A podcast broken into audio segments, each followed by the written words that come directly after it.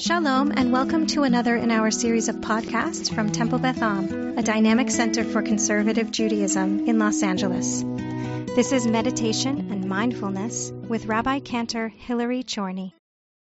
Welcome to those of us who are uh, together here on Zoom. Welcome, Taiba. Welcome to everyone who's watching on Facebook. Happy Friday, everybody. Um, welcome to also the celebration of Juneteenth and uh, a day of liberation, particularly for our African American brothers and sisters in this country. So it is a day that's festive, not only as we approach Shabbat, but also for a particular segment of this country um, and a historic day in this nation. And it's a day on which we uh, mark meditation weekly in our community. I'm here with you live uh, in the stead of our senior rabbi, Rabbi Kligfeld, who often does this slot, but occasionally I step in not only to meditate, but to lead the meditation. I want to share with you first some Torah on Parshat Chukat and then dive into the meditation. I spend a lot of time this week on that moment of Moshe striking at the rock and dwelling in the concern about the severity of the sin in that moment, the severity of the punishment that he endures, how he processes it. By the time we get to Parshat Pinchas, Moshe seems to have swallowed and accepted this punishment, but it is a severe one. So our commentators chew on that that punishment he receives from the divine that he's not allowed to enter the land. So it must be that there is quite the reason for the harshness of the punishment. It must, it must match the harshness of his action. I spent time this week looking at two commentaries by the Rambam, by Maimonides, and I'd like us to use the framing of one of those two commentaries as the frame for our meditative dive today. This one comes to us from the Russian Talmudist of Bialystok from the mid to late 19th century, the Yad Yosef, which is one of three prongs of his commentary. And this is a commentary on the Rambam. So this is a commentary that comes to us originally from the Rambam on this verse, on 1713 from Numbers, that says that it's not so much the harshness of Moshe speaking so strongly to his people, of striking out at the rock when they complain at the bitter waters of Meribah. It's that Moshe chose to speak harshly in a moment when his people were thirsty, and thirst is a matter of life or death. Thirst is not only a basic need, it is the most basic need. It is fundamental.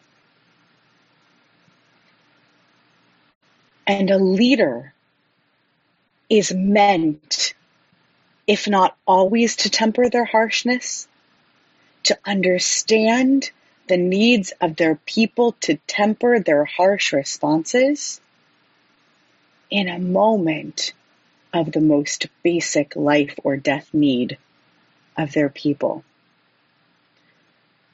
That is what we're going to meditate on today. So I'm going to invite you to enter a comfortable, restful state for your body. However, your body lets you rest, I invite you to rest with it. Perhaps you're sitting in a chair that lets you rest the palms of your feet. Settle yourself. Let the weight of your body Settle your feet and your legs towards the ground. as you draw your breath in, let your breath settle within you.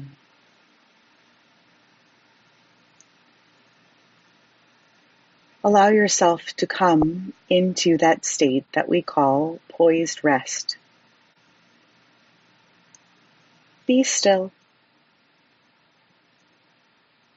Let your limbs hang to the point that your fingers and your arms and your toes come to a rest, either palms up or palms down.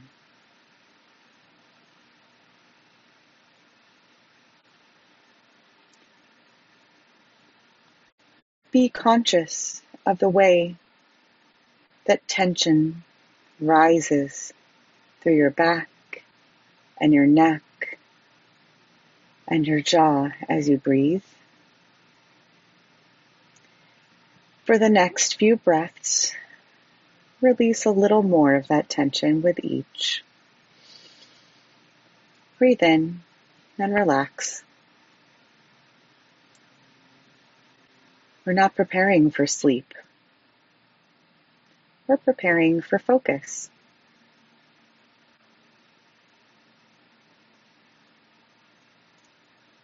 And as we focus, we're going to imagine before us a great rock.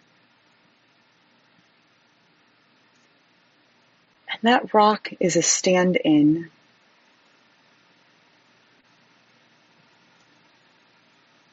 for the greatest frustration that has sat before you this week. It is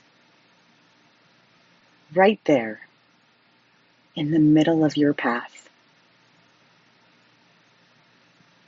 It is standing, that rock, right in the middle of your way. It's blocking you Maybe someone you know put it there. Maybe your mind is going to the frustration that you have with that person for putting that rock there.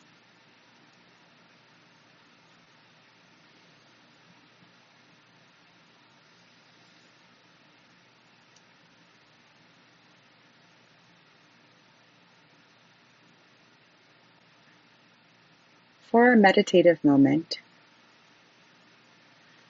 I want us to imagine that we have the power to go back and magically recreate the moment that Moshe faced.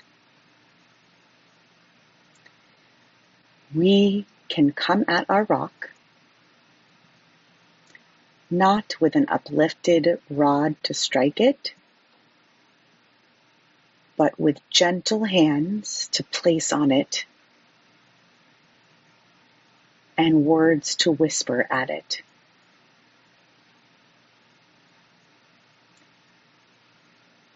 Imagine placing your hands on its cool surface as gently as they are resting at this moment. What words do you wish you could whisper to your rock that would make it disintegrate and move from your path if you could magically help it to disintegrate. If you knew that a whisper, if you could believe that words could move rocks and even mountains. If you were told that words were more powerful than force by hand. You can go ahead and whisper them out loud or let them echo in your head. Let's spend a few quiet moments letting those words resonate.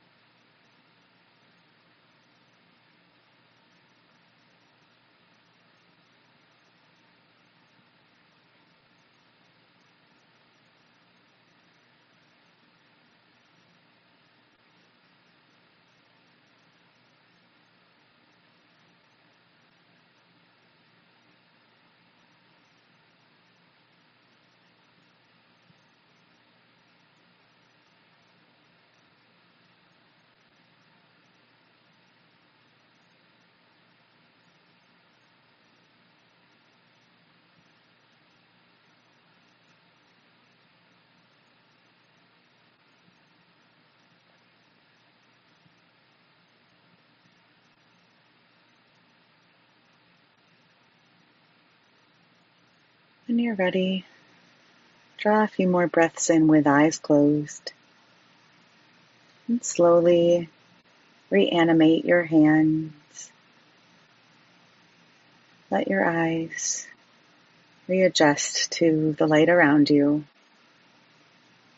Rejoin the group, even as we're gathered virtually.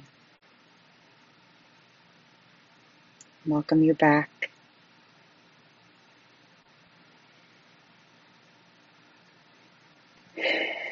Thank you for being with us, meditating today. I wish you Shabbat Shalom and Namaste. And I'll see you next time. You have been listening to another in our series of podcasts from Temple Beth Am, a dynamic center for conservative Judaism in Los Angeles. If you enjoy these podcasts, we invite you to write a review on the Apple Podcast site or wherever you get your podcasts. For more information about Temple Beth Am Los Angeles, go to tbala.org.